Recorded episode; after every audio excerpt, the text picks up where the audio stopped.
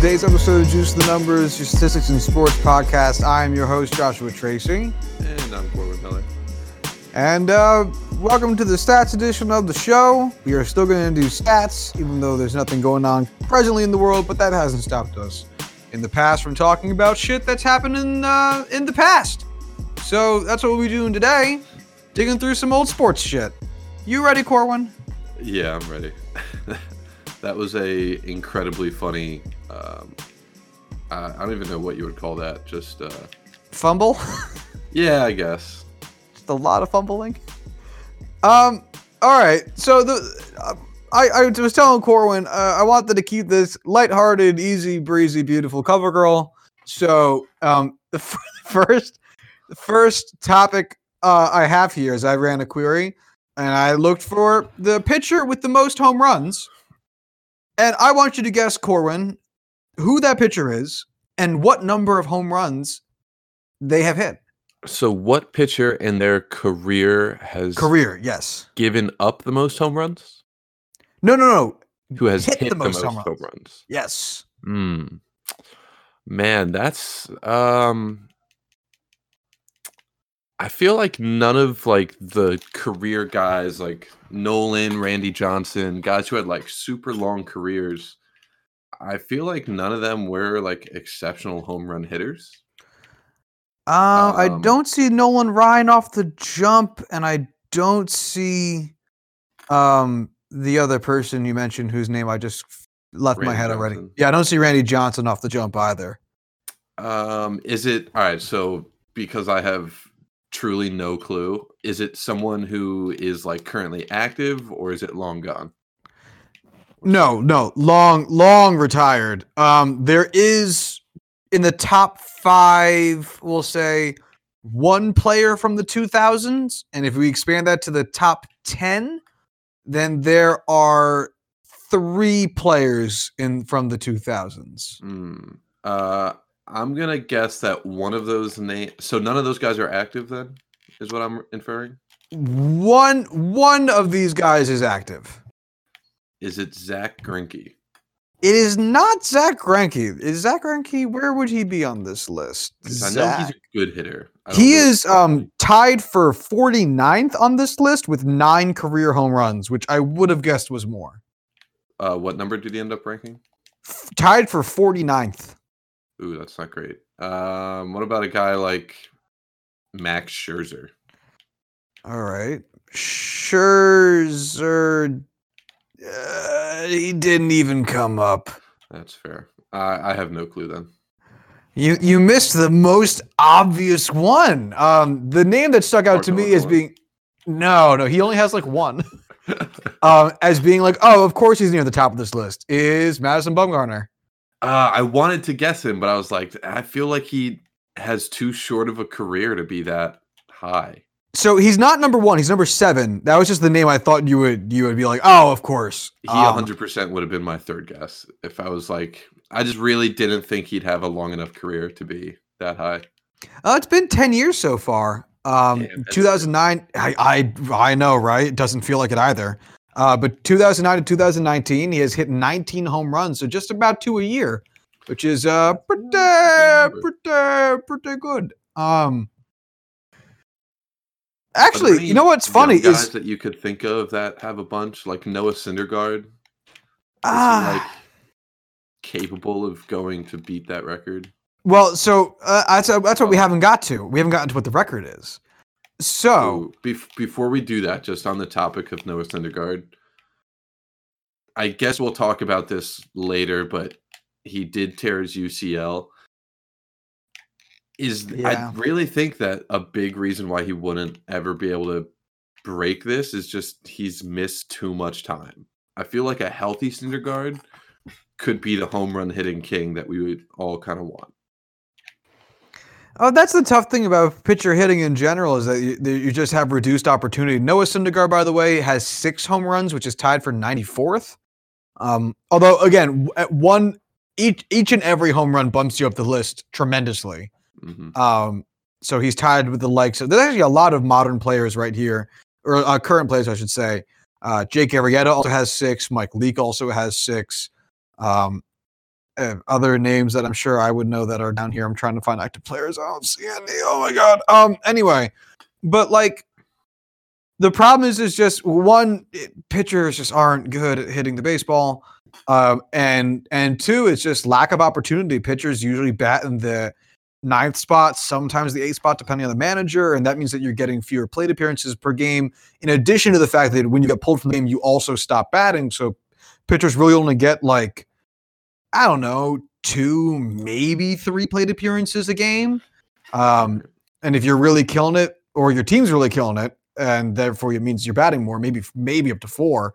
Um, whereas a guy who's batting first, second, third in the lineup is getting significantly more than that, and it compounds because you play uh, as a batter every day, and you play as a pitcher once every five, four to six days, I'll say. Um, so this is a record I actually don't think will very readily be broken anytime soon.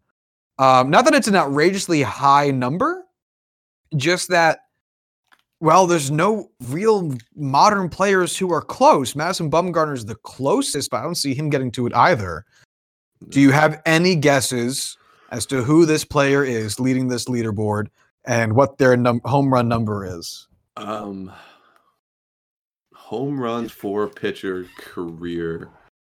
Um, I'm gonna go with uh Ty Cobb and 43 home runs. So, so Ty Cobb was a fielder. Fuck me. Um, it although 43, uh, it's tough to say if it's close or not. It if we were doing like uh, regular hitters, it'd be kind of close, but because it's pitchers and the difference is large enough that it wouldn't bump this person into the top uh, to number five instead of number one. And it's Warren Spahn. Warren Okay. Spahn, who played uh, with the Boston Braves and then the Milwaukee Braves and then the San Francisco Giants and then the New York Mets. Um, he's considered one of the the great uh, lefties of all time. Hit 35. That's his record. 35. 35. 35 career home runs. And what's interesting to me is I would have thought this would have been some dude from like the 1800s or like early 19 aughts because back then pitchers played like every fucking day. And not that there was like a lot of traditional home runs being hit, but I figured like a lot of inside the Parker guys, like especially when you're playing every day after like eight, 10 seasons, you know? Hitting like two, you hit like two a year, or I don't know, so let's say let's say three a year for 10 seasons. That'd be 30 right there, you know? Mhm. And three a year sounds on par for like the early 19 aughts, maybe even five a year if you're really feeling adventurous about it. But no, Warren Spahn with his 35. That's pretty crazy. That especially, you know, it's especially crazy that it's only 35. I know, and that's what's so interesting is like you you look at Madison Bumgarner sitting there with 19 and you go, "Oh, well, it's only 16 away. He could do it." But then you think to yourself, "Well, Madison Bumgarner's been playing for 10 years and only has 19. He had to continue playing at a level that's worth playable and hitting in the National League in order for another like, I don't know, maybe 8 years at this same exact pace for him to get to 35." And it's just like that's a lot to ask you know, that'd be an 18 year long career for a pitcher, and those don't usually last that long. Uh, I am really glad that it's a guy that's eh, played at a Cy Young level, you know, pitching. Because, you know, there's plenty of guys that just hang around, you know, the MLB for 10, 15 years, long enough to really be a part of this. Um, but for him to be a superstar pitcher and also be a superstar batter uh, is pretty cool. It, it certainly makes him more fun to watch. Yeah. Uh, Um, so I looked this up. I said Ty Cobb. I meant Cy Young. Ah. I don't know how I got fucked up, but whatever. I feel like that's pretty common. Do you want to guess how is many? on this list. Yeah. So I was gonna see if you had it there because I would have you guess otherwise, but I can see you have it there. I, I do, I do. He. Do you want to guess where he is on this list with his 18? Um, hmm. I would say he's probably like 22nd. So 22nd is a tie between Don Robinson, Steve Carlton, and Fergie Jenkins. Uh, Ty Cobb actually eighth, Really? right Okay. behind Madison Bumgarner, and right ahead of a three-way tie between Mike Hampton, Jim Kaat, and Kid Nichols. Um, the top five are Warren Spahn with 35, John Drysdale of the Brooklyn and then later Los Angeles Dodgers with 29. The first player to have played in the 2000s, Carlos Zambrano with 24. And I'll give you like a dollar if you can tell me any of the teams he played for No Uh, way. the Cubs and then the Marlins. Uh, zero recollection of anyone named Carlos Zambrano on- my end. Uh, John Clarkson with 24. He is an 1800s pitcher, 1882 to 1894. Um, and then number five is Milt Pappas with 20, tied with Dizzy Trout. Yeah, Milt Milt Pappas Pappas- and Dizzy Trout. yes, are in a deadlock tie. And what's interesting about uh, our boy Dizzy is this is the other thing that would need to be taken into consideration is Corwin. Let me ask you a piece of baseball trivia. Um, when was the DH put into effect? I think it's come up on the show before. When was the DH put into effect?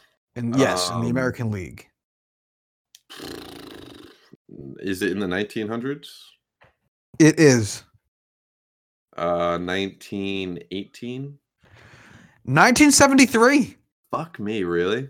Really, 1973. So Dizzy Trout, who is sixth on this list for, or I just t- tied for fifth on this list, with um 20 home runs, played his entire career in the American League.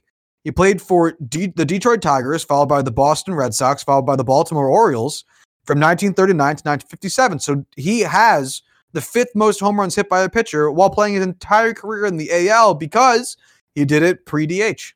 Because that's just a thing that you can do now. Yeah. Um, Ain't that some shit? man, I am, you know, to everyone listening to think I that thinks that I know things. Uh, I think today is proving everyone wrong. I need you to look at, at, at Dizzy Trout's uh, picture on Baseball Reference because it's amazing. Dude just has a, a packed lip and looks like he just came off the farm, which It- he probably yeah. did. It's an amazing picture. I gotta say, ears like Barack Obama, like it's fucking wild. um, Ah. I'm a big fan of that picture. We should Wait. we should come up with like it would be hard to do for like an audio podcast, but we should put together a list of all like the cool shit, all the cool pictures on baseball reference. That's honestly one of the most impressive parts of, of Baseball Reference is that they have all these pictures. Like these must be hard to come by when you get to like the 1800s. Oh, definitely. Um, so that that that's what. Is there anything else you wanted to hear about this query? Any other names you wanted me to see if they made the list or anything else? Um, no. Um, no. I guess we went over the uh the ones I was intrigued with. Uh, let me just sort it by year to see what active players are on this list. I, I set the minimum at six home runs, so that's the fewest that's go, that we're going to have. So the only active players in baseball right now, only active pitchers in baseball right now that have six or more home runs are Madison Bumgarner with his 19, Adam Wainwright with 10, Zack Greinke with nine, Jake Arrieta with six, Mike Leake with six, and Noah Syndergaard with six, and that's it. And the weirdest name on this list for me is Mike Leake. Yeah, that's how many does he have? Six.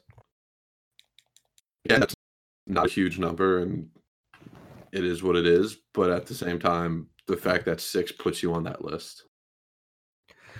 Yeah. Um man, Noah Syndergaard, he's not gonna he's not gonna pass Madison Bumgarner. He would need 13 more in the next three years, and he's gonna be missing all of this season and a good chunk of next season with his Tommy John surgery.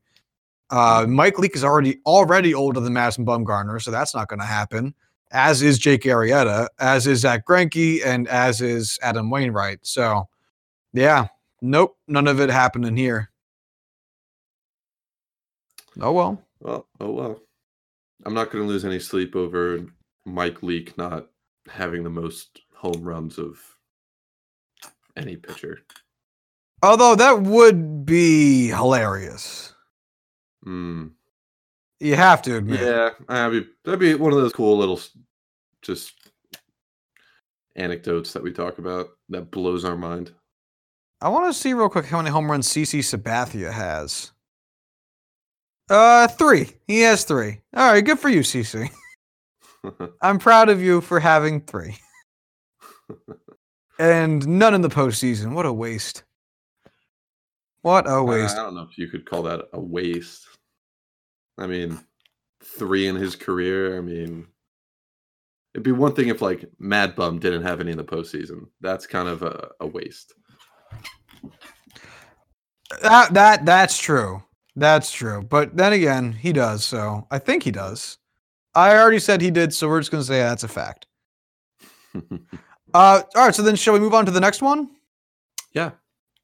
So this is kind of a weird one. I just wanted. I didn't realize it was an option to to uh for for the search function. So I just wanted to see what it was. Um, I have a list of all the the players that have more than forty decisions in one season. So for the uninitiated, a decision is a win or a loss. So it might seem obvious that players should have like pitch, pitchers should have these the pitchers don't always stay in long enough for the decision, or the decision gets ruined while they're playing. So, for instance, if the starting pitcher doesn't go at least five innings, they are ineligible for the win. So, if your pitcher leaves in the fourth inning and your team is winning three nothing, even though your team is winning when the pitcher left the game, he's not eligible to collect the win. Same thing where, like, if your team is winning in the seventh inning when your pitcher leaves, and then your team goes on to lose, well, your starting pitcher wasn't in there when the uh when your team lost, right? So the runs aren't on his back, so he doesn't get the win or or the loss. Again, a no decision. So that's what a decision is. Um, and I just wanted to see. Uh, first off, if 40 decisions was a thing, which it is, um, not super common, obviously. The most that a team has ever had in one season was three. The 1892 New York Giants had Ed Crane, Silver King, and Amos Rusie. And the ni- 18 and the 1890 Boston Bean Eaters had oh these are some great names. John Clarkson, Pretzels Getzien, and Kid Nichols. What? Pretzels Getzien? Yes, he was a German player. Um, I and I I love him now. I just want everyone to know I need to tell the tale of Pretzels Getzien. what? So Pretzels, our, our, our boy Pretzels, started his career um with the Detroit Wolverines from 1884 to 1888 and then he played for the Indianapolis Hoosiers in 1889 and then the Boston Bean Eaters in 1890 and then part of 1891 he then left for the Cleveland Spiders in 1891 and then finished his career in 1892 with the St. Louis Browns. Pretzels. this is truly one of the most outrageous people we've ever found on here. All right, so in 1884, he led he led the the National League in home runs per 9 with 0.1. Is that the highest or the lowest? It's got to be Uh, the that lowest, has to be right? the lowest. Okay. Just cuz no one hit home runs, so like I don't know. Yeah. Um pretzels. Pretzels. His name was Pretzels. That can't be his like actual Christian name. No, it can't be. But like, oh, full na- his full name is Charles H. Edson. Oh, Nickname God. Pretzels. Pretzels. his nickname's Pretzels. oh, what a great name! What a great. So anyway, those are the only two seasons in which a 40 decision player um, played, or in which a team had at least one of them. So the most recent year to have a 40 decision player, what year do you think that was? And for fun, give me a team and a player. Uh, There is such a small, small outside chance you get this. uh, what what year are we talking? That's what I'm, that's part one of the question. Okay. Um, 1973. Dock Ellis for the Pirates. Dude, you are so close with the No. year. Oh, really? Nine, 1979, Okay. Atlanta Braves, and it's Phil Niekro, the famous Oh, okay. knuckleballer. Um, Sure. Yeah, and then then I don't know. Uh, it's 1973 only had one, Wilbur Wood with the White Sox. 1972 had two players, Wilbur Wood with the White Sox and Gaylord Perry at this point on the Indians. Um, and then that that was it for 30 26 years because before that it hadn't happened since 1946 with the Cleveland Indians and Bob Feller, and then 1944 the Detroit Tigers and Dizzy Trout. Hold on, hold on. Listen to this. 1935, St. Louis Cardinals. One guy did it, Dizzy Dean, and then the next player to have a 40 decision season was 1944 with Dizzy Trout. Just a decade of Dizzy. a decade. Yeah, a decade of dizzy. Wait, who do you think was the better Dizzy, Dizzy Trout or Dizzy Dean? Um, dizzy Trout. Okay, so this is actually an interesting question. I didn't realize it was one. All right, so Dizzy Dean is in the Hall of Fame. Dizzy Trout is not. Dizzy Dean sure. has 46 WAR. Dizzy Trout has 49.8. Um, Sure. Dizzy Dean has an MVP, four-time All-Star, and 1934 World Series. Dizzy Trout is a two-time All-Star of the 1945 World Series and an ERA title. I'm going to send you these two players' pages Okay. um, because now I just don't know what to make of this. I think we need to dig into which D- which Dizzy is the better Dizzy. Uh, all right, Dizzy Dean, Dizzy Trout.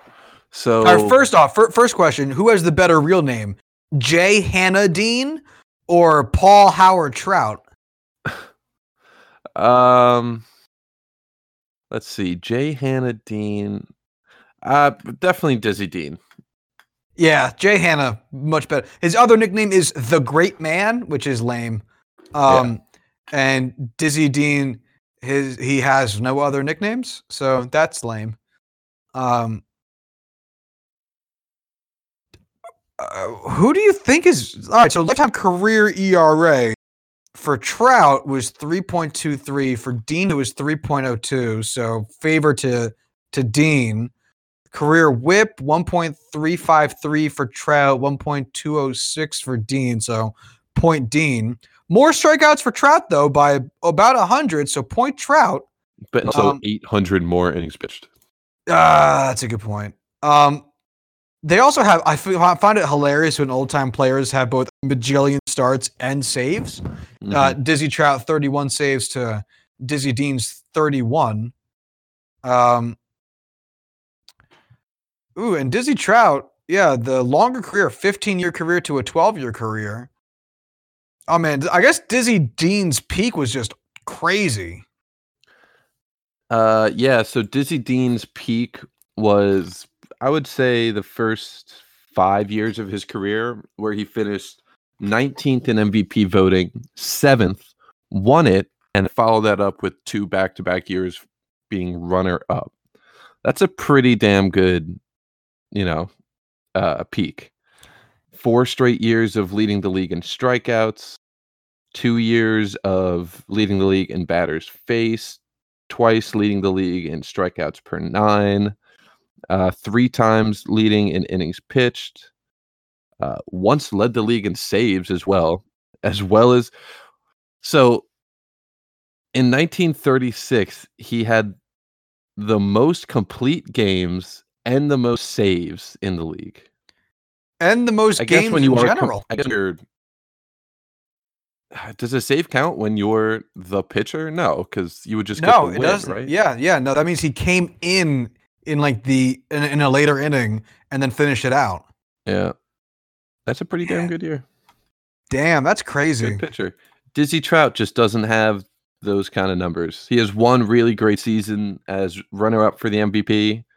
Uh, led an ERA plus, hits, innings pitched, complete games, shutouts, um, and ERA. But that's really just one singular season.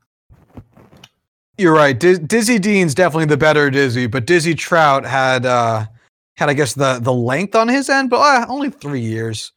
Yeah, having only 3.8 more WAR in three entire additional seasons, I guess doesn't make you any better. So, all right, now that we've officially decided that Dizzy Dean is the better Dizzy.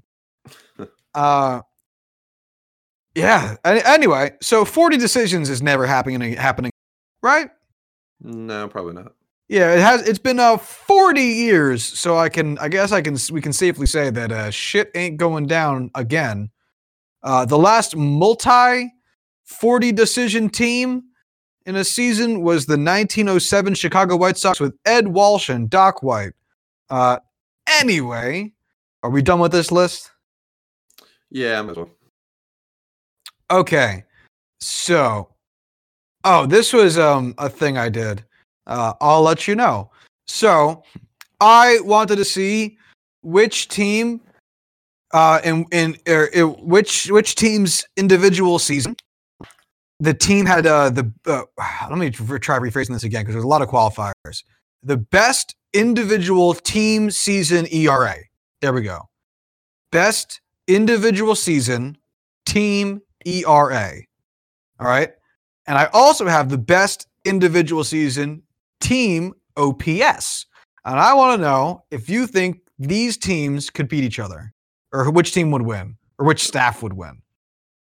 So I did it twice because the first time, uh, all the teams were old.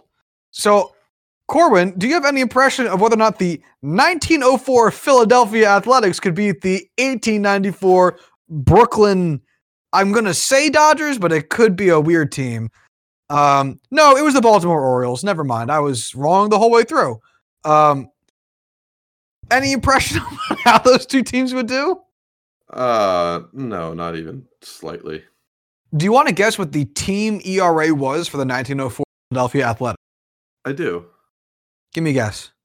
Uh, three point eight five. So 3.85 would be really good, I would say. However, they were 2.35. Two point three five. Yeah, 2.35 ERA is a tie for the best all-time single season team ERA between for the, between the 1904 Philadelphia Athletics, the 1907 Philadelphia Athletics, and the 1908 Washington Senators. Wow. Yeah. So those Good on. Philadelphia Athletics teams were fucking nuts. Yeah, it's a shame that I don't know any players on it. Um yeah, I'm going to say I don't know who the fuck these people are either. What's yeah, what's like there's no way I would know any of them. so you know what's crazy about the 1908 Washington Senators? No. Uh, they were not a good team. They went 67 to 85. What? Yeah, they went 67 and 85 with a team 2.34 ERA. What? Uh, okay. You know what? Oh my god, you know what their team OPS was? Uh, six hundred. Really close, 588 Ooh. for an OPS plus of 99 because everyone's OPSs were lower back then. Um, damn, this is not great. Uh, so they had an OPS plus of ninety nine. Amazing pitching and still only 167 games. Yeah. Yeah, Yeah. their their uh, their team slash line 235, 293, 296. What? Yeah. Wow. Okay.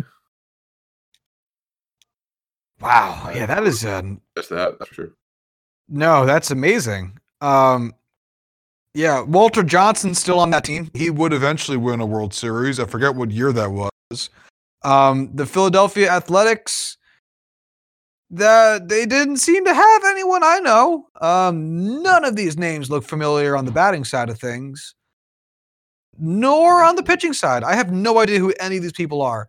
The the the best player on that on that team in that season was Eddie Plank and his 6.7 WAR season, followed by Chief Bender and his 5.5 WAR season, and Topsy Hartsel with 4.3. Um, don't know who any of those people are. Of course. Uh, also, Danny Murphy played on that team, and I choose to believe it's Daniel Murphy. Daniel Murphy is a immortal god. Ooh, although in the 1904 Philadelphia Athletics, Rube Waddell was on that team, 10.4 WAR season. Rube Waddell, uh, very famous uh, pitcher, very famous weirdo, um, really good player. So anyway, that's just kind of like fun shit. So I set a minimum season at uh, at 1960, and any impression of what the new lowest single season team ERA is now? The lowest single season team ERA. Post 1960. Uh, It is still pretty low, just as a warning.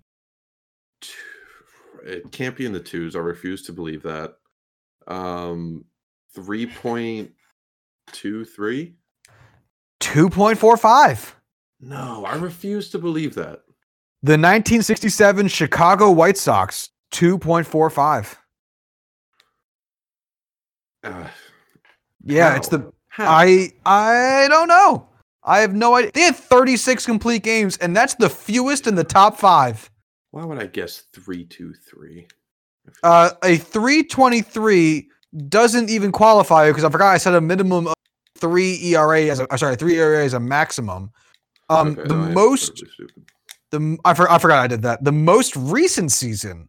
What year? Any guesses? the most recent season uh, on this list below a three ERA.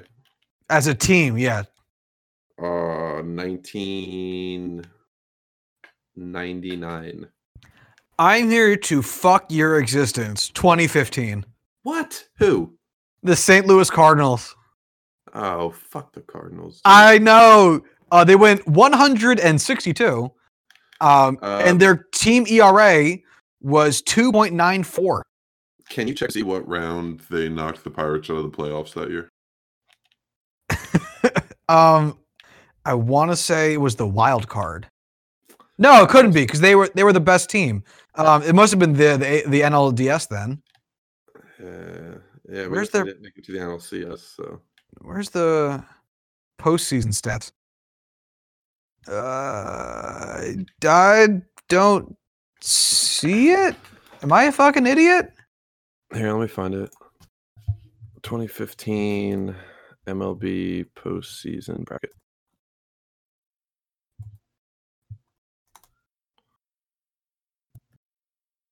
How, yeah, I, I uh, baseball reference. You giveth and you taketh. Mm-hmm. I just want to see fucking postseason shit, man. Um, let's see. The oh no, they didn't play in 2015. The Pirates? Yeah, no, they got knocked out in the wild card by the Cubs, and then Cubs. the Cubs beat St. Louis that year, and then lost to the Mets. So this was the Kansas City New York Mets World Series. Yeah, because it was the year right after the Kansas City San Francisco Giants World Series. hmm This was like the first year I started like loosely following baseball. It was a good year for it. Yeah, yeah. I have this really cool thing where I start following Pittsburgh sports uh, teams the year they do really well. Um, worked really great for the Penguins. Worked really great for the Steelers. Worked not so great for the Pirates. Uh, it's tough because it's it's not your fault. It's uh it's Bob Nutting's fault because he's a horrible human being. I mean, we definitely know that's true. Man, I forgot how many years in a row the Pirates went to the wild card game. It was like every fucking year. It was nuts Uh-huh. because they refused to get good enough to win the division. Uh-huh. Well, They just refused. All right, Corwin. Mr. Heller, what team, what season, and what OPS do you think was the best post 1960? Um, is it not the 1967 Chicago White Sox. is Yeah. not. It is not the 1967 Chicago White Sox. Uh, I don't know. I can't say. I will say that it's the Yankees at some point. Uh, it is not the Yankees. The Yankees' best season comes in 2009. That's ranked number seven here with an 839 team OPS, uh, tying them with the 97 Seattle Mariners, the 90 and the 95 Cleveland Indians. The answer is brrr, the 2003 Boston Red Sox with an 851 OPS. Man, fuck the White Sox. Not the White Follow- Sox, the Red Sox. Fuck, fuck all the Sox. Um, Yeah. Nah, I like the White Sox. Followed by the 1996 Seattle Mariners with an 850 OPS, and the 2019 Houston Astros with a 848 OPS. Although that is suspect. um, it's so crazy to see Seattle here like several times, and you think to yourself, "Well, they must have gotten out of that point of their existence with a World Series title." Nope. Nah. Oh, an appearance, certainly. Nope. Like, you know, 03 Boston, they didn't win the World Series that year, but they won it the next year. You know, 2019 Houston, they didn't win the World Series that year, but they were in it and they had just won it in 2017. Uh, there's um, the 09 Yankees won that year, you know, like, and then you just got Seattle just like, I mean, hey, how about that regular season? so Uh, Unfortunately, I think the answer to this question is super easy. But who do you think would win in, in a in a head to head matchup over the course of a season? The 1967 Chicago White Sox or the 2003 Boston Red Sox? oh, the White Sox, hands down. Naturally, Naturally. it it that would feels actually be a pretty cool series because I feel like even if you know, even even if the White Sox had that great pitching, I don't think it would necessarily stand up well to the Red Sox hitting, or really most modern powerhouse. You know, Yeah. That's exactly why I think it wouldn't be a competition. Just because, as much as I am a defender of the idea that just because you played a long time ago doesn't you're not good, uh, it means you came up in a different era and you have no Goose choice in that matter. Uh, at the same time, if you're putting, if you're literally plopping these two teams in a ring, or in this case in a diamond, um, obviously the newer team will do better. You've just had more training. Mhm. Um, there's no one on the Chicago White Sox you would recognize, but check out how cool that logo is. I wish that I knew that logo existed for the White Sox because that's a cool logo, Wow. right? It's weird. I know. I kind of dig it. I would It's- like it a lot better without like the silhouette of the dude. Like if it So- was just that red and white single color sock, that'd be pretty cool. Like yeah. So for cool anyone throwback. unaware, like like me, who's never seen this throughout the White Sox many throwback uniforms, their 1967 logo apparently was a red circle with a white sock in the middle, and then overlapping that is a right-handed batter wearing pinstripes, um, having just finished swing at the end of his swing. And uh, yeah, it looks really cool. I fucking love that. Um, and there's also zero names I recognize. The best player on the 67 White Sox was uh, Jim Horlands, 5.6 WAR season. Um, the best player on the Boston Red Sox in 2003 feels like Pedro Martinez. It is Pedro Martinez in his 8 WAR season, followed by Nomar Garciaparra in his 6.1 season. No more. Yeah, good old fashioned Nomar. Uh, yeah, so I think that's a pretty easy win for the Red Sox. Who do you think wins the? Uh, the, the problem is all these teams are old. I'm gonna I'm gonna change it by year. Um, man, the the, the only thing that makes the 2015 St. Louis Cardinals stick out is that the most recent season after the 2015 St. Louis was the 1989 Los Angeles Dodgers. Really? Who was in that Yeah. lineup? Um, for pitching, Yeah. Um, Villanueva must still have been there, right? Um, the wrong dude. it was Orel Hershiser, Tim Belcher, Fernando Valenzuela. I always say his name wrong. I meant that. Um, Tim Leary and Ramon Martinez. so, Um, Orel yeah. Hershiser, Hall of Famer. Fernando Oh, Valenzuela. Yeah, I mean, Orel Hershiser was one of. Oh, he's not in the Hall of Fame. Oh, that's weird. He is a Cy Young, three-time All-Star, 1988 World Series winner, Gold Glove, Silver Slugger, World Series MVP, ALCS MVP, NLCS MVP, and Major League Player of the Year. 56 career WAR. Not in the Hall of Fame. 18 year long career. I guess just not a high enough of a like a, a sustained enough peak. I mean, I guess, but like, damn, I really would have thought he was in. I guess, yeah, I guess his peak just wasn't high enough. Seems weird. Hmm. 2014 strikeouts, um, 204 wins, which I actually guess is kind of low. Damn, that's wild. I thought I really thought he was a Hall of Famer. I guess he's not. Sorry, Orel. My bad. Um, Fernando Valenzuela also not in the Hall of Fame, but super cool rookie season. Um, also pitched with his eyes closed. Really? What? Yeah, yeah. When he would pitch, he would close his eyes, Like when in his windup or release would he close his eyes? like while he was throwing. Like in like you know the moment where you, when you would probably grunt, his eyes were closed Uh. in that in that part. Okay. Yeah. So, uh, Whatever dude, works for you. totally. Um, Would absolutely suck for, you know, comebackers, but you know, hey, if it helps you pitch 99% of the time, yeah. I mean, I guess that's just how you operated, you know. As long good with it, I, I, I Like, guess. even us fucking around in like your backyard, there's no way you're ever gonna get me to like facing a live batter. There's no way you're gonna get me to close my fucking eyes, Dude, I'm not even good enough to hit the strike zone with my eyes open. right? like, it's it's it's not happening with my eyes closed. I'm telling you telling you that right now. Uh, yeah, I don't have anything else with this list. Is there anything else you want to hear between these four tabs? uh, no, I'm okay. All right. Um so the next thing I have, just to keep it going, batter stuff. Total bases in the game. Ooh, What do you think the record is? um, 15. So 15 would have you tied for 24th. No way. I know we've had this talk before, and we've We have. this record specifically, but that blows my mind again. So Oh, 24th fuck. would be a tie between Kendrys Morales uh, playing for the Kansas City Royals against the Detroit Tigers in a 10 to 3 win um, in 2015.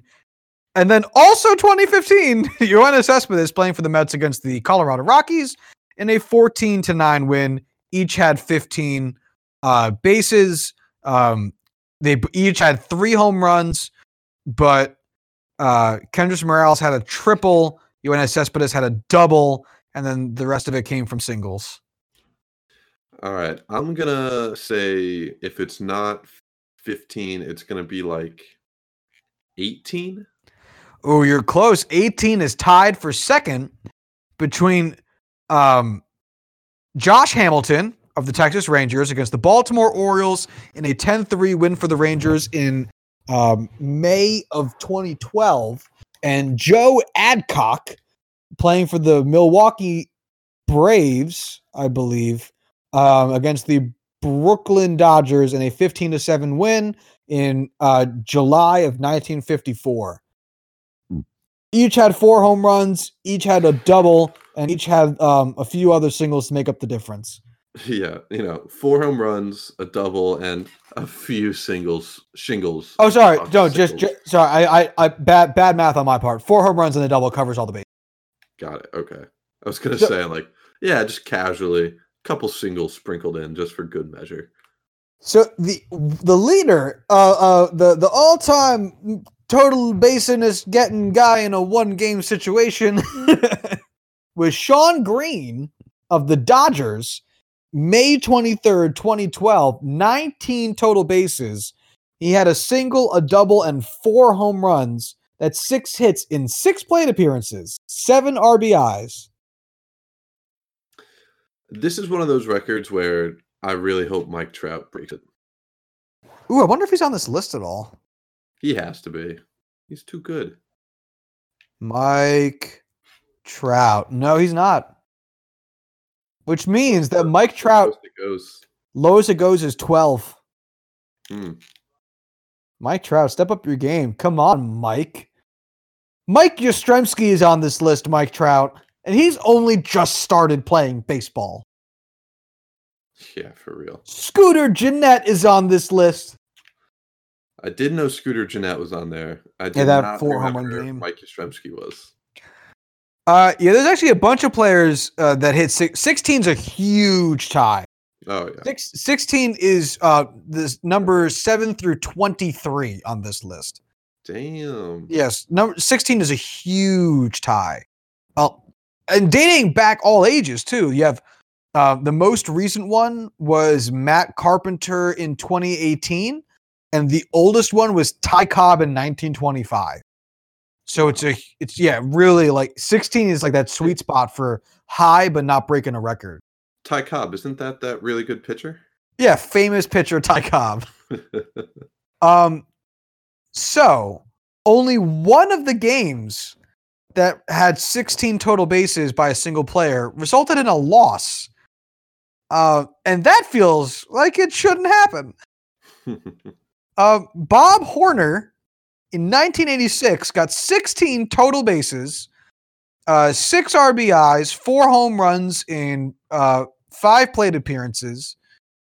Um, and they and his team, the Braves, lost to the Montreal Expos eight to eleven. Eight to eleven. Yeah. That uh that that's that's just no all right, let's read the box score because this is insane. How do you let this happen, my friend? Yeah. Did Um, he score all eight runs himself? he scored Or six out of eight. Six out of eight runs were him. I need a scoring summary. Give me a scoring summary. Um. Oh fuck. uh. All right. I got it. All right. So, play by play. In in in the first, nothing happens. Nothing happens. Nothing happens. When when do we get our first run? Uh. Wait, what the fuck is where's where's the where's the score? Oh, there it is. I'm sorry. okay, so the first score is first run is scored by by the Expos. Um right? No. The first run is scored by, by the Braves. Bob Horner, our our hero, hits a home run in the bottom of the second as the leadoff man and uh, it's a solo shot. So Atlanta goes up one to nothing. Okay, and then Ken Griffey Senior is also in this game. I just wanted to throw that out there. So then after the home run, the uh, the Braves go down one, two, three. Then the Expos come up in the top of the third. Al Newman walks. Andy McGaffin bunts, and then Mitch Weber hits a double, which scores uh, Newman, and the game's tied one to one. Then bottom of the third, nothing happens. Then the Expos come up in the top of the fourth, tied one one. Uh, a Hubie Brooks fly ball, a Tim Wallach walk, and Andres Ga- Gal- Galarraga uh, strikes out, and then Mike Fitzgerald hits a double to center field, scoring Wallach, and then Al Newman hits a home run, scoring him and Fitzgerald. Uh, and so now all of a sudden it's a two-one ball game. Although that shouldn't be two. That that should be four, right? Yeah, it's four. Okay, so it's four to one. This is it's a weird it's a weird format. Cut me some slack. You're Josh. You get all the slack. Trust me. It's just, it's really funny. It's Then the nice not Braves come the up- only one to fuck this stuff up all the Yeah. time. I understand. So then the Braves come up. Uh, Ken Oberkfell strikes out. Dale Murphy strikes out. Bob Horner comes up for the second time, uh, first time since he hit that home run, and he hits another home run. So now it's two to four, and then Ken Griffey takes a single, and Andres Thomas flies out. So then Montreal, oh my God. So then Montreal comes to the top of the fifth and unleashes all hell. Um, Mike Webster, hold on. I want to backtrack. Yeah. So Zane Smith is our starting pitcher, and he's still in the game at this point. So Zane Smith is pitching. Mike Webster comes up, hits a single. All right, that sucks. Whatever. It's four to two still.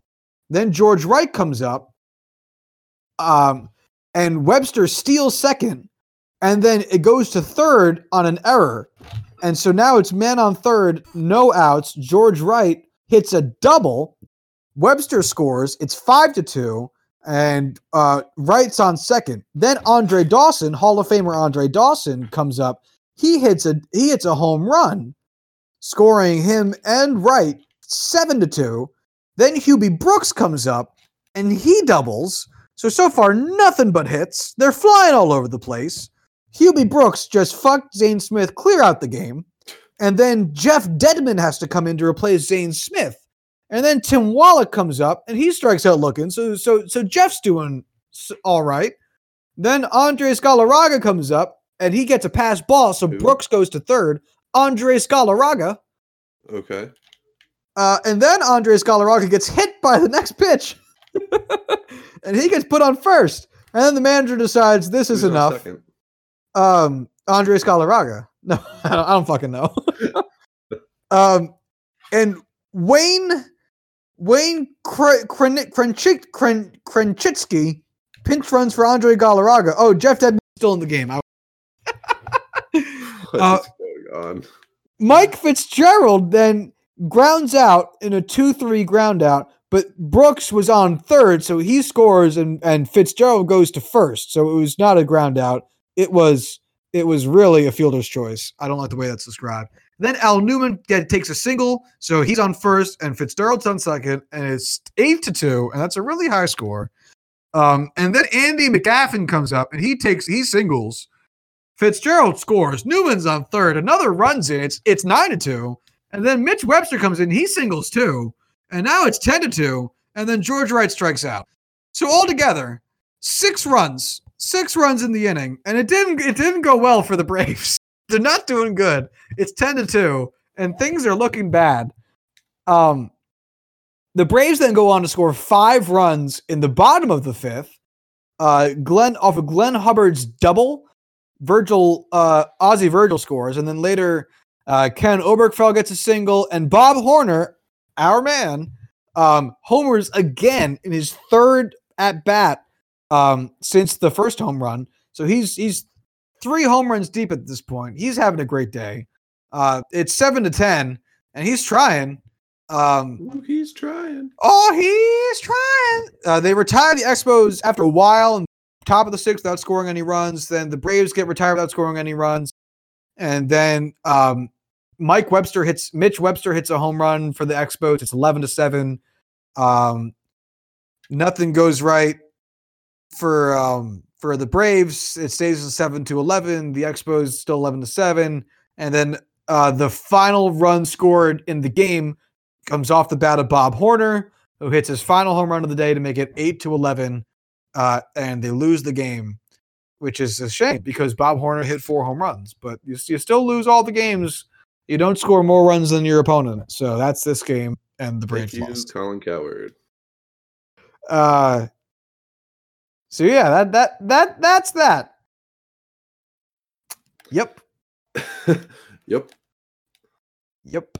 I have to admit, uh, of all those players listed, Mike Webster uh, is by far my favorite Pittsburgh Steeler. Um, so it was actually I think Mitch Webster. I was just saying that. Ah, okay. Mike Yeah. Webster's uh, Hall of Fame offensive lineman for the Steelers. Uh, maybe he just did both. Yeah, whereas Mitch Webster is a career 14.4 WAR outfielder in 13 seasons. So he's Oh, not not it. great. Although he did play for Pittsburgh for like a half a year. It's probably when he got absolutely none of those 14 wa- Uh, when did when did Mike Webster play for Pittsburgh? Uh, the 70s. Uh, this was 91. I think it was the 70s. I think it was. Uh, yeah, late seventies into the eighties. Uh, Mitch Wow, Webster. he played from 74 to 88 with the Steelers and then retired in 1990. real quick, Mitch Webster negative 0.9 WAR with the Steelers, which is really impressive because he only played in 36 games. With the Steelers. with the Pirates. How do you put up neg a, an, almost a whole ass negative one WAR in 36 games? By being on the Pirates. I mean, it's just impressive. We are Oh. a very impressive team. I see how he batted 175, 245, 320 for a 565 OPS and a 59 OPS plus. Best player on our team that year. Well, you know what's crazy is that he got traded from Cleveland to Pittsburgh that season, and that 59 OPS plus, yeah, that's 67 points better than what he did in Cleveland, and hi- with his negative eight OPS plus. Why would you trade for him? I don't know. What? Negative eight OPS plus? So in in Is he a 1991, pitcher? no, he's an outfielder. in 1991, he, he played in 13 games for Cleveland. He batted 121, 200, one, sorry, 125, 200, and 125. So he hit zero extra base hits. Um, good for a 323 OPS plus and a negative eight. O- sorry, 323, 325. Fuck OPS and a negative eight OPS plus. Then he gets traded to Pittsburgh. Pittsburgh, he did, does the line I already read, and then Pittsburgh trades him to the Dodgers, and the Dodgers found success with him. 58 games. He batted 284, 361, 419, good for a 122 OPS plus for a total slash line in 1991 between two really shit lines and one very good one. 207, 281, 325 for a 606 OPS and a 71 OPS plus, which is still by all means not very good. But yeah, Of course, the fucking Dodgers fix him. of course. Fuck the Dodgers. Fuck the Dodgers. Yep, fuck them all to death. Um, I have one last thing. Yeah, and then that's it. Times on base. This is an interesting one. It's not total bases. It's the amount of times you got on base in one game.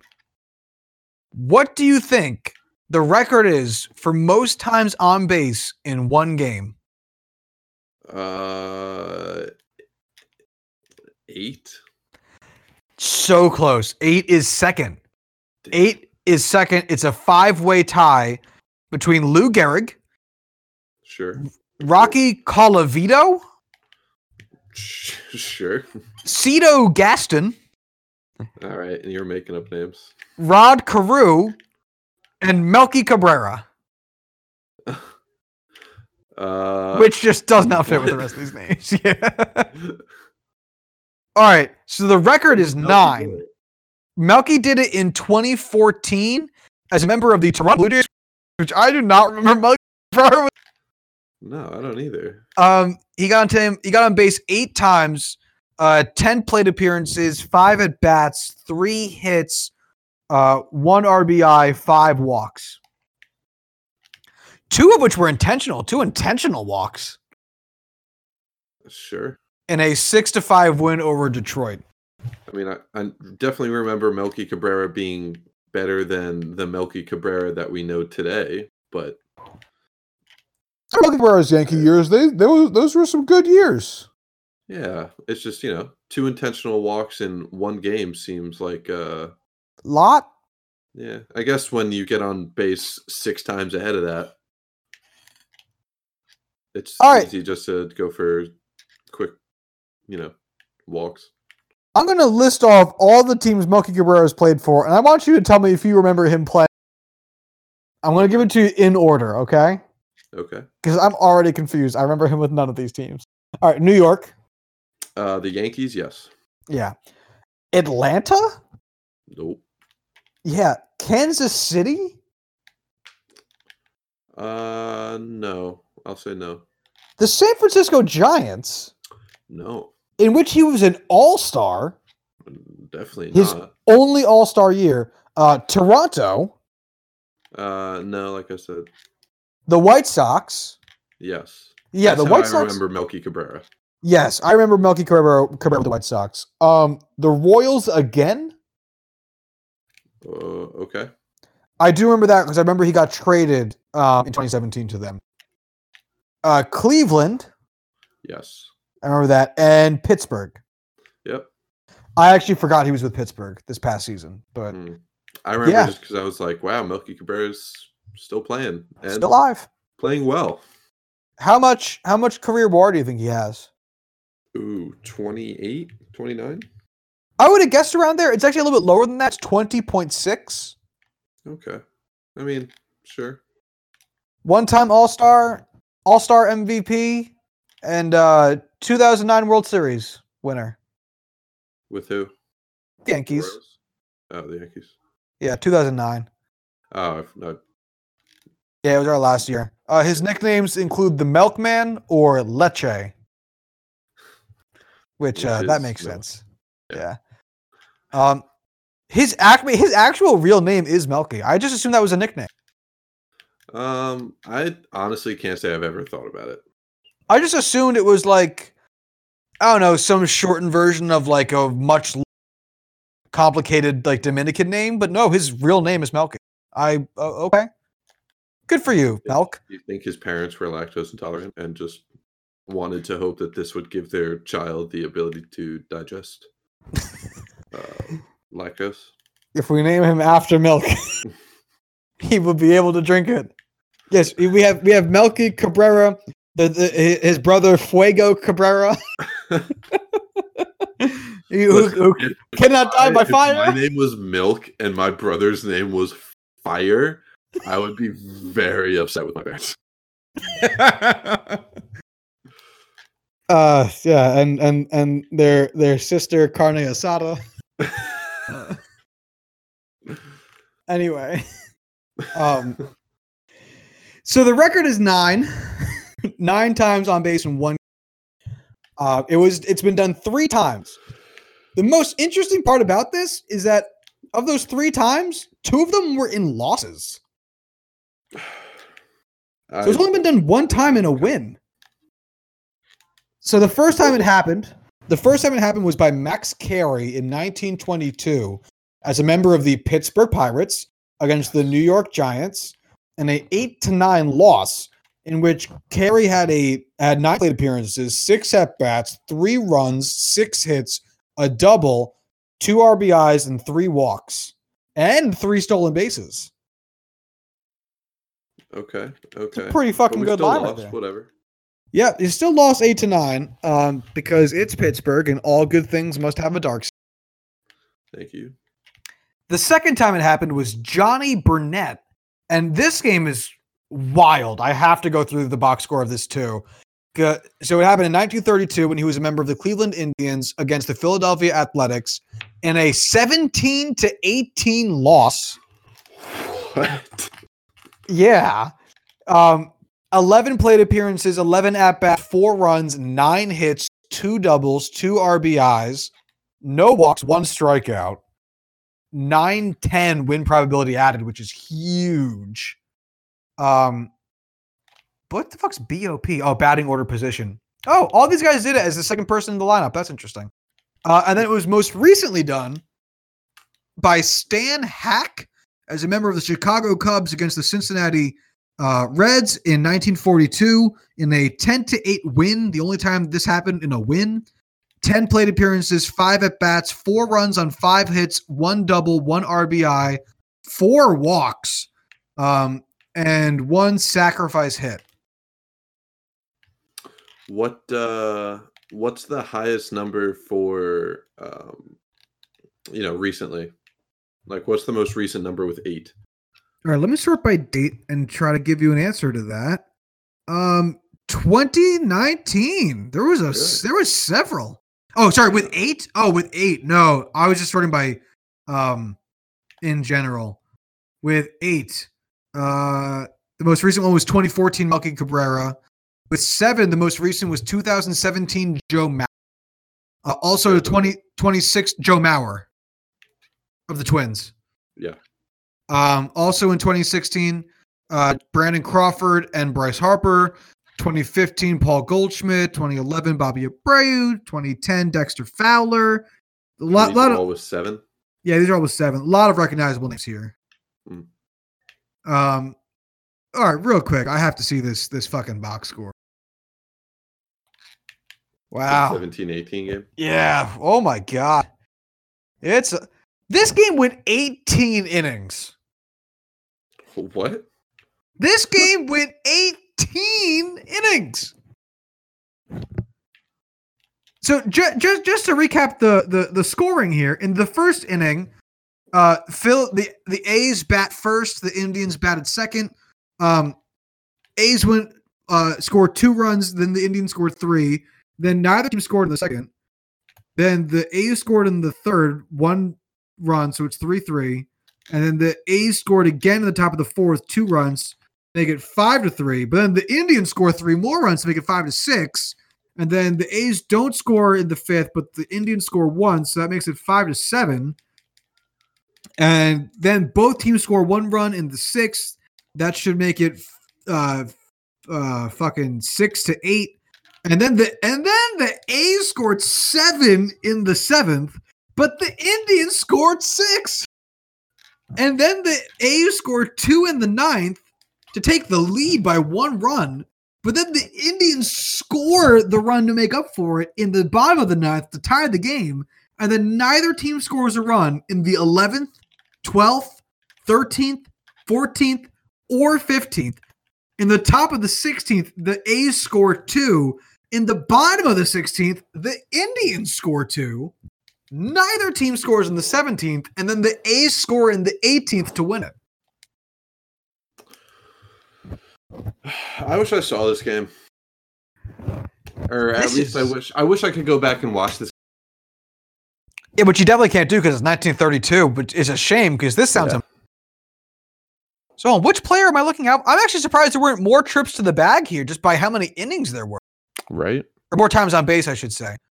Because this is just a fuck ton of innings. Um. So yeah, I guess we're looking out for Johnny Burnett. Johnny Burnett is our man. Um. I prefer AJ. who doesn't love AJ? Wow, this is just know. crazy. Yeah. Fucking I don't want to read all this. It's too much to read, but that's that's that's wild, isn't it? Uh, yes.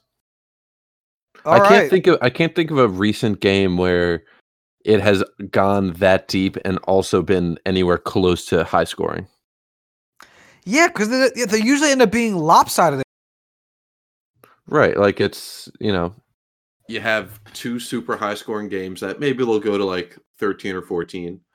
Um, or they go super deep and it's you know nobody can score, which is why it stays tied. Do you want to hear the highest score I see on this page? Yeah. Sean Casey, seven times on base for Cincinnati against Colorado in 1999. Final score was a win for Cincinnati, 24 to 12. They scored Ooh. 12 runs and got blown out. I want to I want to share this one with you because you'll love this. Ooh, is it the Pirates beating the Cardinals? Close. It's the Pirates beating the Cubs. Ah, I'll take it. Rennie Stennett, seven times on base, 22 to nothing. yes. A deep digging for the ages. 22 to nothing. Did this Fuck happen yourselves. in the 30s? 1975. Yeah. Oh. Still 20 years before I was born. 22 years, but I'll take it. Now this actually sounds like a fascinating game. Um, Cito Gaston playing for the San Diego Padres got on seven times. Uh, in, in the Padres versus the Giants on May 5th, sorry, May 23rd, 1970, in a 17 to 16 win for the Padres.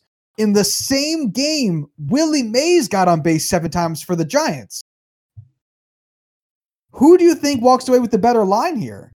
Cito Gaston, nine t- nine plate appearances, five at bats, three runs, three hits, a home run, three RBIs, four walks.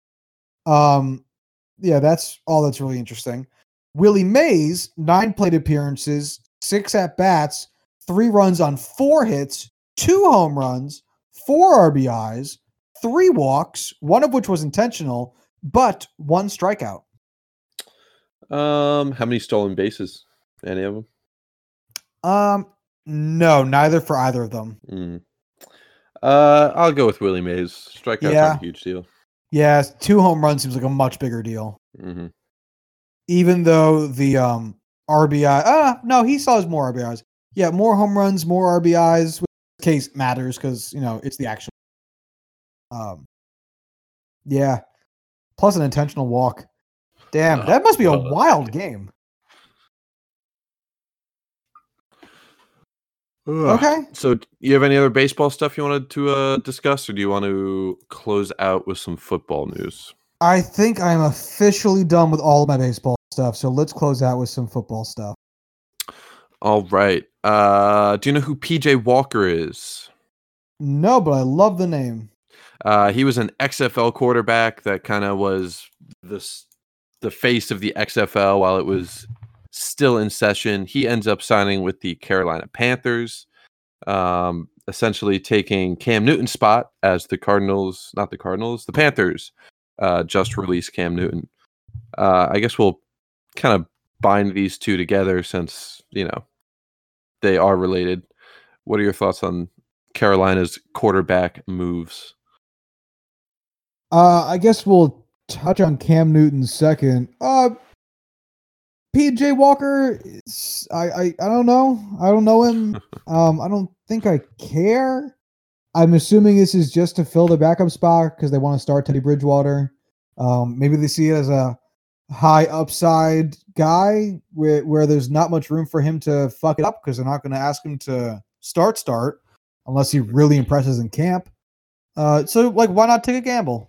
I yeah, I mean, it's one of those things where I don't think he's expected to be more than fighting for the backup spot with Will Grier. Um, especially, you know, XFL is significantly lower in competition than the NFL, but this is just kind of news because he's been getting headlines uh, being the star of the lesser league.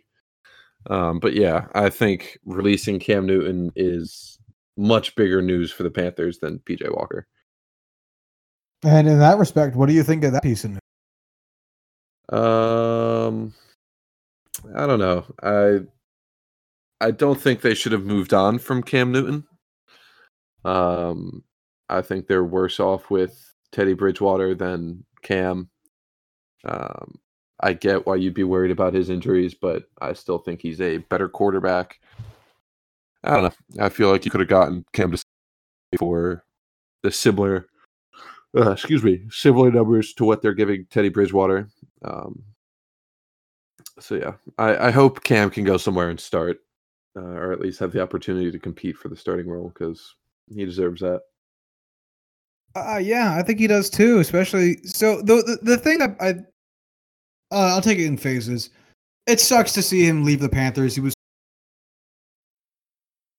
as they are in the world today, um, because the man won an MVP award. The team almost had a perfect season. There's a lot of reasons to be like, Cam's really fucking good, and this uh, generation of Panthers and Panthers and Panthers fans that like it would be nice to see some level of corporate loyalty. I know we're like never gonna get. Um, so it's in that respect. The thing that really makes me feel shit is that they couldn't find it. Like the Bears chose to trade for Nick Foles over Cam Newton, Yeah, and Which- I do not understand that. especially since Nick Foles is probably rocking a similar contract size to Nick Foles. So I'm looking right now in 2020. Uh, Cam Newton's base salary is zero, sign two million, workout bonus zero, dead cap hit two million. There's nothing here. Yeah, I just Whereas Nick Foles, 2020, being uh 15.12 million dollar base salary, two hundred fifty thousand dollar roster bonus, two hundred fifty thousand dollar workout bonus, fifteen point six two million cap hit, uh twenty point one two five dead cap. And those very similar yet increasing numbers um, in cap hit for 2021 and 2022 although the dead cap goes down drastically. Um, but still, and the other thing is Cam Newton's younger. yeah, younger, better, similar price. Yeah. Honestly, injury history, career wise, probably similar. I know Cam's is significantly more recent. Uh, I guess everything is more recent. You know, uh, with his injuries, where Nick Foles have kind of been spread out more. Yeah. I don't know. I just don't know how the Bears. It sucks. Maybe it's a system fit uh, with Nagy's system. I feel like it it wouldn't be all that much. Cam is better than Mitch Trubisky in just about every category. Um, and they use Mitch the way you would expect a team to use a guy like Cam Newton. So I just don't. I don't know. Yeah, I mean, Cam Newton peak Cam, the the ceiling of Cam Newton will always far outsee uh, out uh, exceed the ceiling of, of Nick Foles. Um, Like and the floor isn't really that much. I, I would say Cam Newton's floor is also much higher than Nick Foles's, Oh, oh, significantly. like I like a lot. The last time Cam Newton was healthy was the start of 2018, and he started that season as an MVP frontrunner. You know, yeah, he's been hurt for all of 2019 and the rest of 2018, but still, like, if you expect Cam to be healthy, which I don't think anyone has any reason to doubt that right now, um, uh, he's so significantly better all around. I don't know. Maybe he's asking for a lot of money. Maybe Matt Nagy knows something we don't, or whoever the Bears GM is right now. I honestly don't remember. Um, do I? who knows? Maybe they wanted to bring in a lesser player to make Trubisky feel like they weren't just trying to outright replace him. I'm sorry, you cut out there. What was that? maybe they brought in a lesser uh, a lesser player and Trubisky feel like uh, they weren't just trying to replace him. Yeah, maybe it's uh this is management's way of saying, "Oh, we totally tried to do something, but in reality they just want to keep starting Mitch so that they can tank." Uh, yeah, that's not a bad point either. Um, yeah. Anything else happening in the world? Yeah. Um, this isn't really any news, but Trent Williams uh, update. Redskins say they want something comparable in value for left tackle Trent Williams. I don't know how long they're going to be able to keep touting like we're we're not going to take any shitty deals just to have Trent hold out one more year. Um, I don't know. I just it's- feel like the Redskins are really going to get bit in the ass with this. Like they haven't already been. My God, just let it go. They probably could have gotten like a sec a good second round pick for him already. Fucking ridiculous the the mismanagement of that organization. But Uh, I guess we've come to expect nothing less from. mm-hmm. Ndamukong Suh signed a one year, $8 million deal with the Tampa Bay Buccaneers going back there. That feels Um, right. Yeah, it, it feels very right all around for Suh, for the Buccaneers, for what they're trying to accomplish. That's good contract for all parties. Um, Dontari Poe signed a deal with the Dallas Cowboys. I missed that. That's cool. Yeah, um, the Cowboys needed it. They're doing a lot of work on defense right now.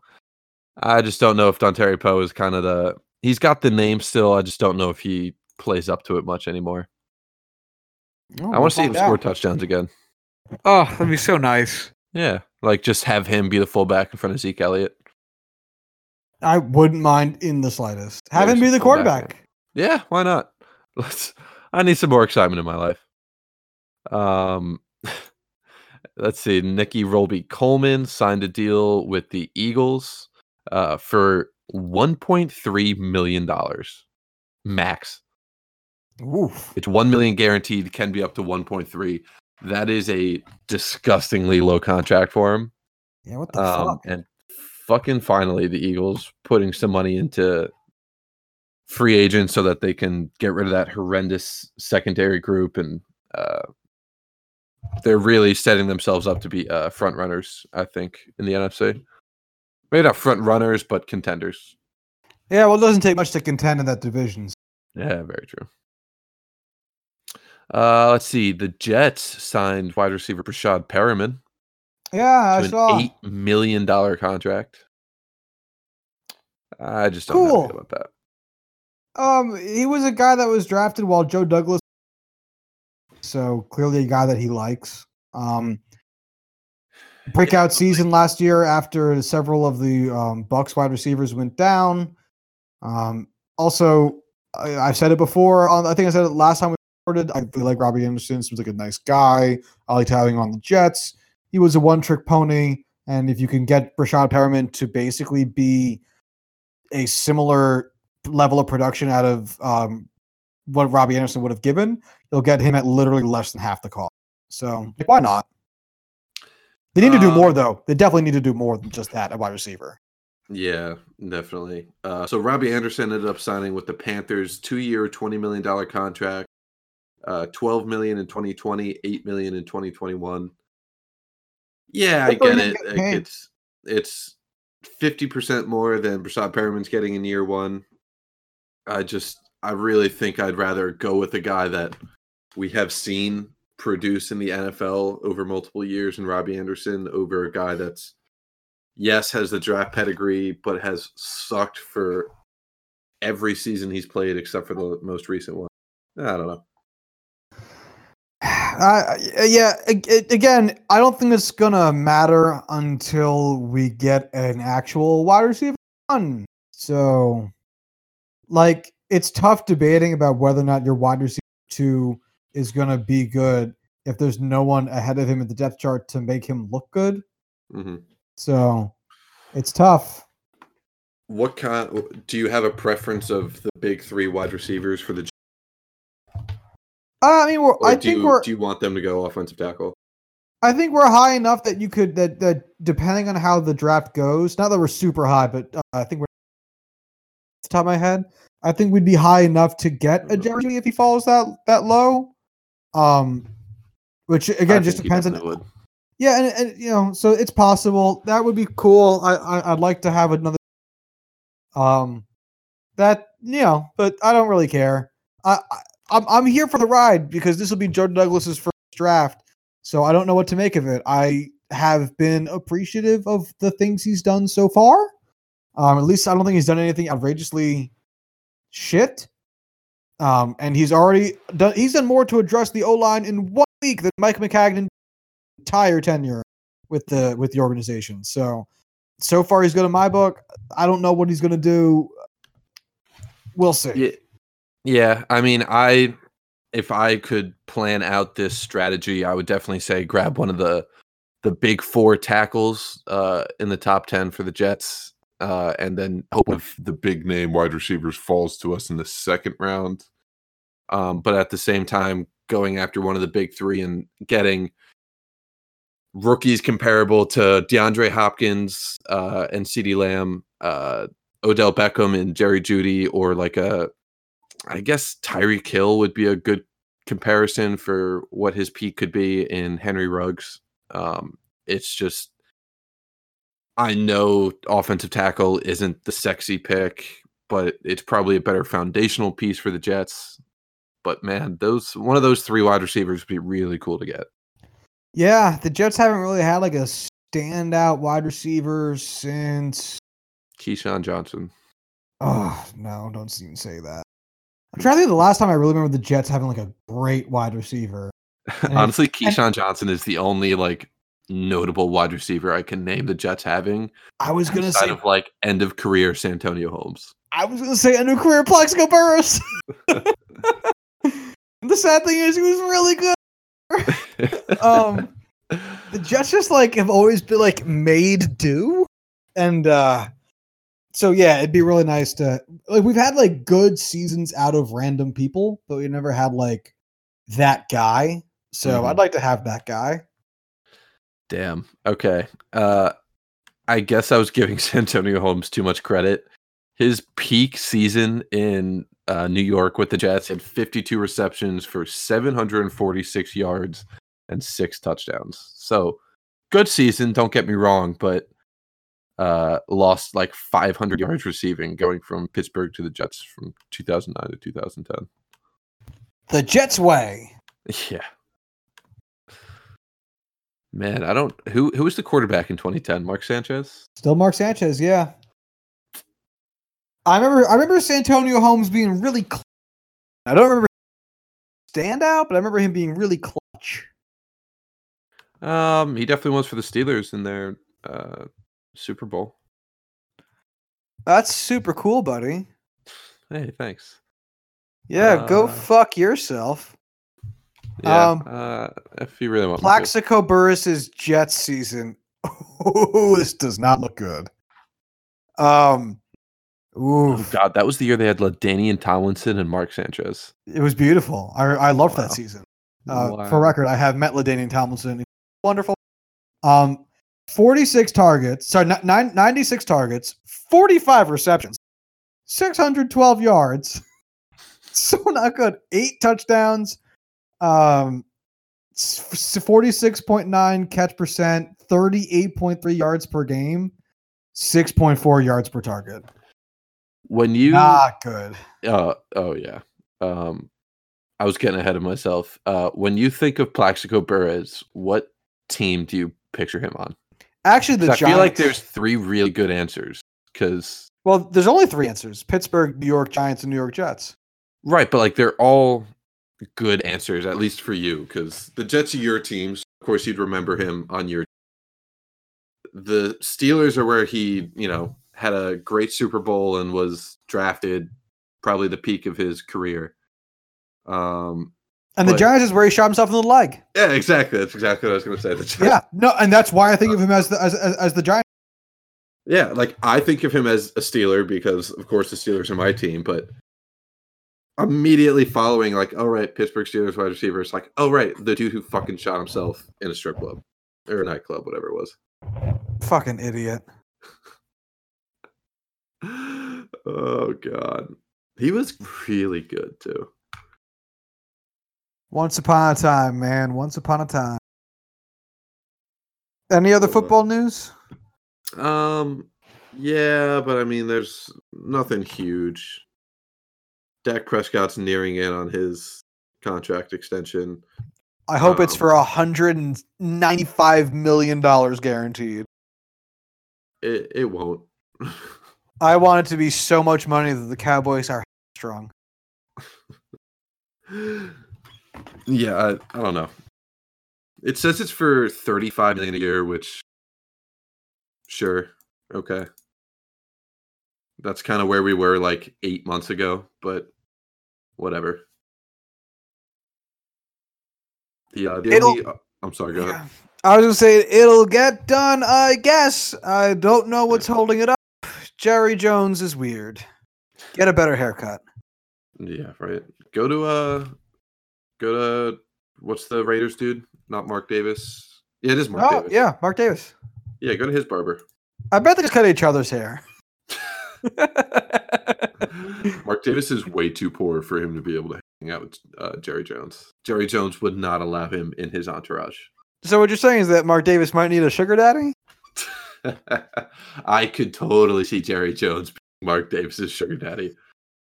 Hey Jerry, um, could you could you uh could you lend me some money? Uh, I gotta I gotta sign Antonio Brown, uh, or else people say I'm gonna be for.